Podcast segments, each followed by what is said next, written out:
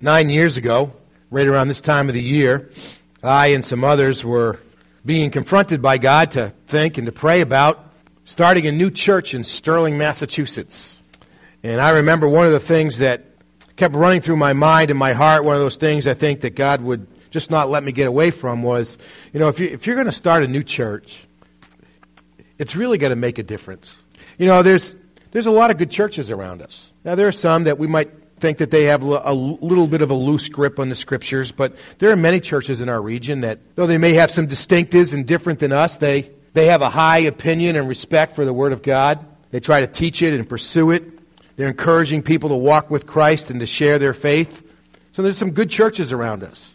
Before we launched out and beginning a new church and spending literally the hundreds and thousands of dollars, just this piece of property and the construction process together cost two and a half million dollars, even with all the volunteers that we use. Before you do something like that, you need to make sure that what you start is really going to make a difference. And there were many in those early days, not just myself, not just Christina and I, but others who were a part of that early launch of Hope Chapel who, who felt this incredible burden that it can't just be churches ordinary.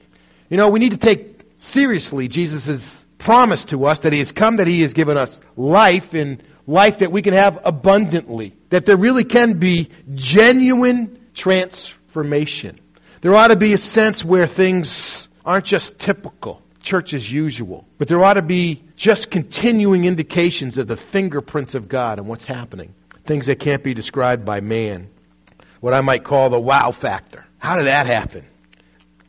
And each year, as we get to this time of year, as we start off in a new calendar year, it always causes me to reflect, and I, in particular, I come back. And says, Is that really happening at Hope Chapel?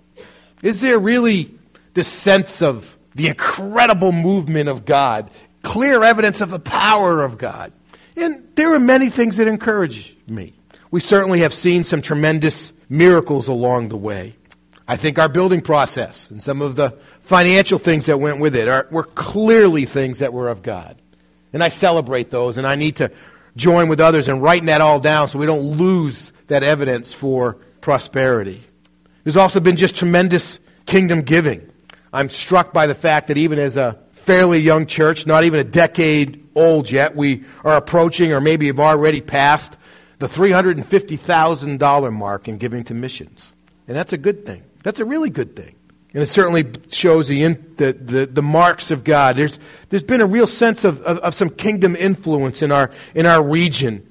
We've been honored to have some small part in the revitalization of the Pleasant Street Baptist Church and this little church that was 150 years old but down to five or six people is now a thriving congregation of 100 to 125, 150 every week, making a difference in the city. We've gotten to be partners with that all the way around, all the way along. We've, we've worked with Lighthouse Mission. We've had some role with Cornerstone International down in Norwich, Connecticut. We've served as a healing place for several pastors who have come out of ministry and then gone back out into ministry. And it's been a place where they can come and, and kind of get encouraged and reborn a little bit. A place for healing. We've seen many people baptized. We've seen the whole launch of this microseeds ministry and our relationship with Rwanda. It's been a lot of neat things that have happened.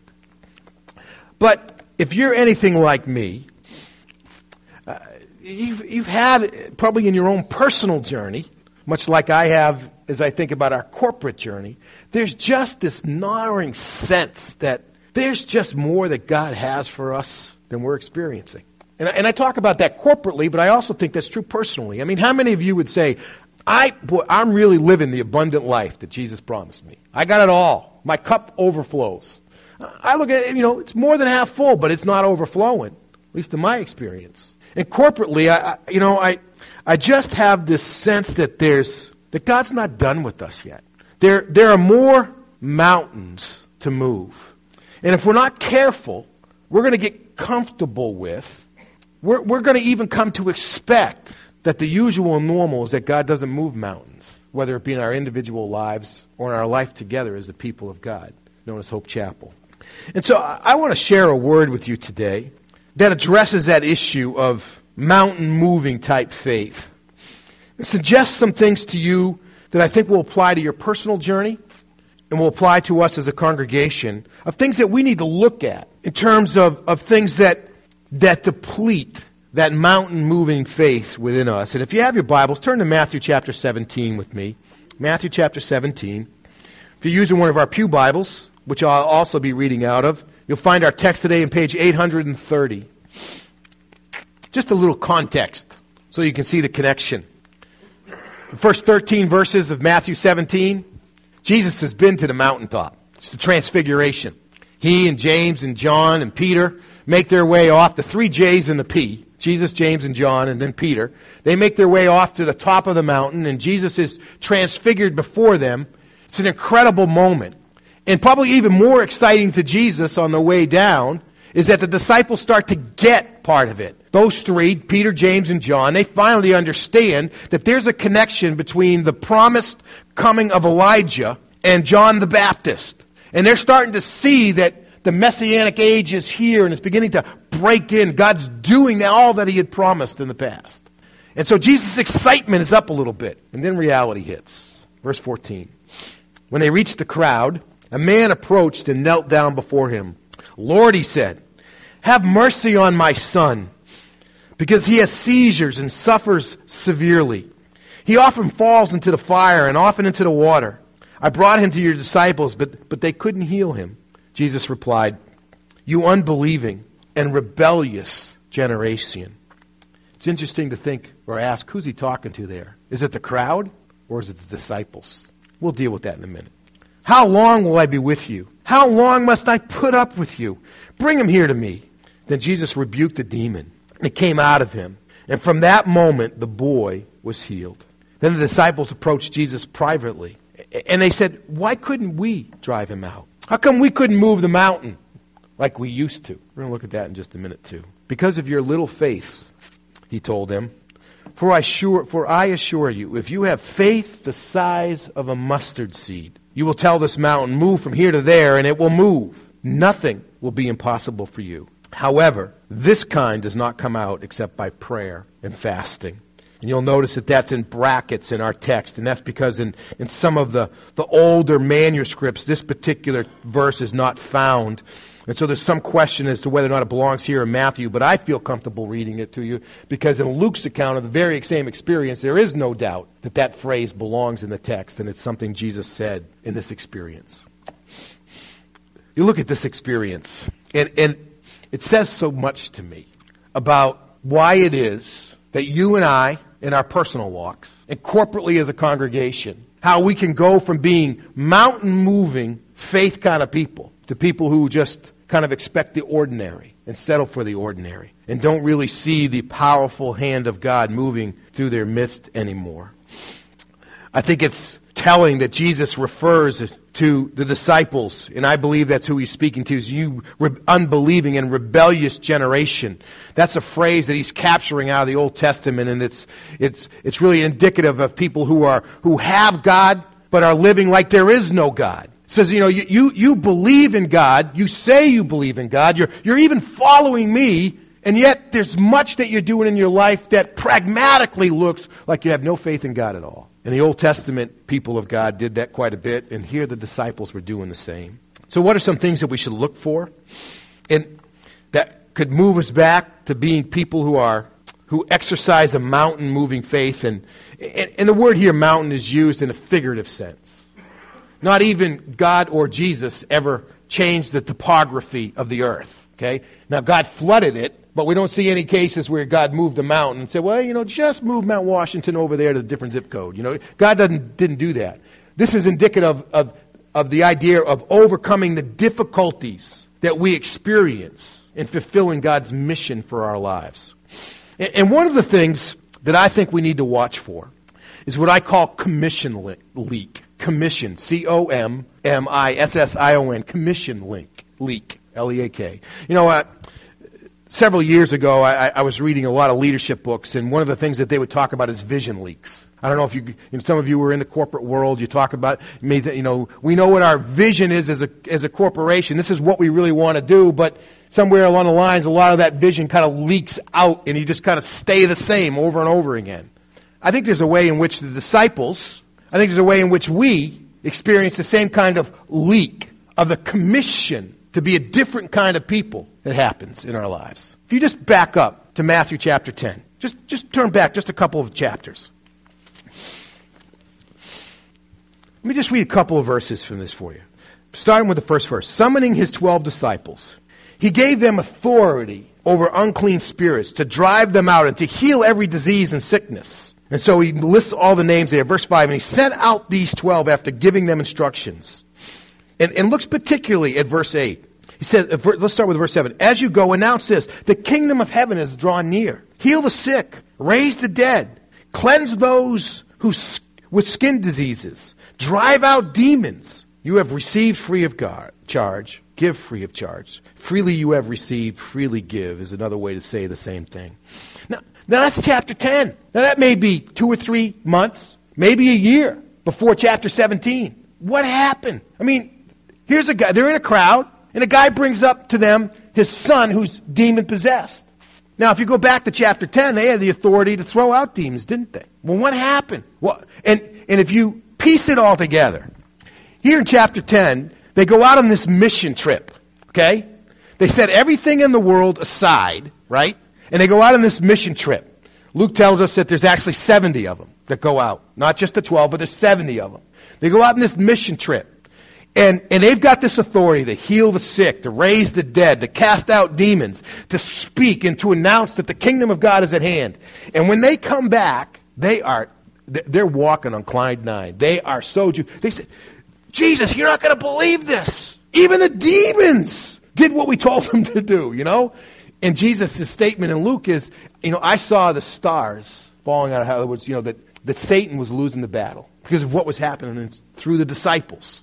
Then you get to Matthew 17, and they're just hanging around waiting for Jesus to get back. And it's just life. It's just life. It's, it, it's not a mission trip anymore. It's just life. And in walks, up walks the guy with the son, a child, what we can kind of piece together. He says, you know, in another t- context that, you know, it says that he's been like this since childhood. So, you know, maybe he's a teenager, maybe he's a young adult, but, but he's dangerous to himself. You know, he'll have one of these seizures and throw himself into the fire that they're cooking over, maybe inside of their own house. Or he's out in the yard and, and he, you know, he's trying to draw water out of the well and he has a seizure and he falls into the well and if somebody's not there, he's going to drown. You know, it's, it's, it's not, he's walking in the street and he has a seizure and he might get run over. You know, there's all kinds of, and they bring this kid to, to the disciples and they say, heal him. And the disciples can't do it. It's because life has gotten in the way. Their commission is still valid, but it's leaked out. See, when you're on mission trip, you're ready for that kind of stuff, right? But when you're just doing life, you're not really ready for it. You know what? That can happen to us. It happens to me individually. I don't know if it happens to you, but it happens to me. There's so much stuff going on in life. You know, there's always a room that needs to be painted. You know, there's a grass that's got to be cut. There's, you know, there's, you know, for some of you, there's diapers that got to be changed. For some of you, there's a lot of diapers that have to be changed. You know, you know, you got parents to care for. You know, you got all kinds of stuff that just mount things on the plate, you know? It's tax season, right? You, you know, you got to work 80 hours a week, you know, for some people. And, it, and life just kind of happens. And then in step these mountain moving opportunities. And we understand that all power has been, and authority has been given to us through Christ. And we're just not ready because we're not on mission trip at the moment. And there's just this mission leak. It happens to us as a church as well. You know, I can remember in the early first couple of years of Hope Chapel that the dominant question that we asked was, what's God do? What did God do this past Sunday? You know, what, what's God doing right now? And, and I got to tell you, it's when we gather as leadership teams now, much more the question is, was the percussion too loud this week? You know, or did everybody show up who was supposed to work in children's ministry? You know, or were the bathrooms warm enough? You know, I, am being a little bit facetious, but those are the kinds of questions we struggle with. I'm not saying those things aren't important, but boy, the mission, the commission of God to go out and change the world just starts leaking out all over the place. And we got to watch commission leak. And so when God brings along questions for us to contemplate, like is it time for us to start a new church somewhere on the fringes of our region? Or is it time for us to start another worship service off campus somewhere? Is it time for us to launch a new ministry? Or maybe on a more personal level, it's time for us to intervene and help rescue a marriage or something along those lines. We're, we're not always ready for those mountain moving opportunities when they come. I got to move fast. It's already 10 o'clock. Couple of other things. Part of the struggle for us is why we, we kind of lose momentum in that mountain moving type of faith is that we get intimidated by the size of the mountain. This is what I call commission intimidation. When you read Mark's version, this, listen to the description of this son's problems. This was confronting the disciples. They don't got Jesus. Remember, Jesus is off in the mountaintop with James and John and Peter. And it's just them doing life, waiting for Jesus to come back. And in walks this guy, and this is the description of, of his problem. It says, I, Teacher, I brought my son to you. He has a spirit that makes him unable to speak. Wherever it seizes him, it throws him down, and he foams at the mouth, and he grinds his teeth, and he becomes rigid. So I asked your disciples to drive it out, but they couldn't. And then in verse 20 it says, So they brought him to him. And when the spirit saw him, it immediately convulsed the boy. He, he fell to the ground, and he rolled around, and he was foaming at the mouth. That would freak me out. Wouldn't it freak you out? I mean, so there, you know, part of the issue is that they're confronted with this boy, and, and he's really got some problems. You know, I mean, that's, that's scary stuff. And in some ways, they're intimidated by the challenge. How about you? How about us? You know, building a building's a big deal. It really is. But there's a lot of people in the world who build buildings, don't they? A lot bigger than this. Remember, last night we were coming home. We kind of had like our staff holiday dinner out together, and we were driving through Worcester with the snow coming down. I remember looking off to the left of, of, of 290 and, and looking at St. Vincent's Hospital and saying, that's a big building, you know? But big buildings get built. So, yeah, it was a big challenge, especially with who we were and what size we were and how much it was going to cost and how many resources we had. I understand all of that. But it's nothing like saying that our mission is to so transform our community that the crime rate and the divorce rate gets cut in half because the kingdom of God's moving. Get intimidated by that? I don't even know where to begin. And perhaps in those moments, Jesus' assessment of his own disciples as an unbelieving generation applies to me as well. Because I act, even though I have a knowledge of God and a faith in God, I act at times like there is no God who can move those kinds of mountains. But there's one last point. Not only can we experience commission link, and not only can we experience a sense of intimidation in the commission that God has given us to change the world, but there also can be just a fundamental commission orientation problem. I'm trying to just stay with that word commission, but anyway, so I just forcing my point in here. You know, the, what did Jesus say to the disciples? Yes, you have faith the size of a mustard seed. Now, there are other places Jesus uses that illustration of a mustard seed. And he's talking about the kingdom of heaven is like a mustard seed. And, you know, that means it's, it's this teeny, teeny, teeny, teeny, teeny little seed. But when you plant it, it grows and it becomes just like a tree. And birds can come and land. And he said, that's how the kingdom of God is going to grow. It's a tiny little beginning. It's just me and the 12 of you. But it's going to change the world. That happened. That's not what he means here. He said, it doesn't matter the size of your faith. Doesn't matter the size of your faith. What matters is who you have faith in. And sometimes we lack mountain moving faith in our personal lives and in our lives as a congregation because our faith isn't placed in the right thing. Do we have the resources to pull this off?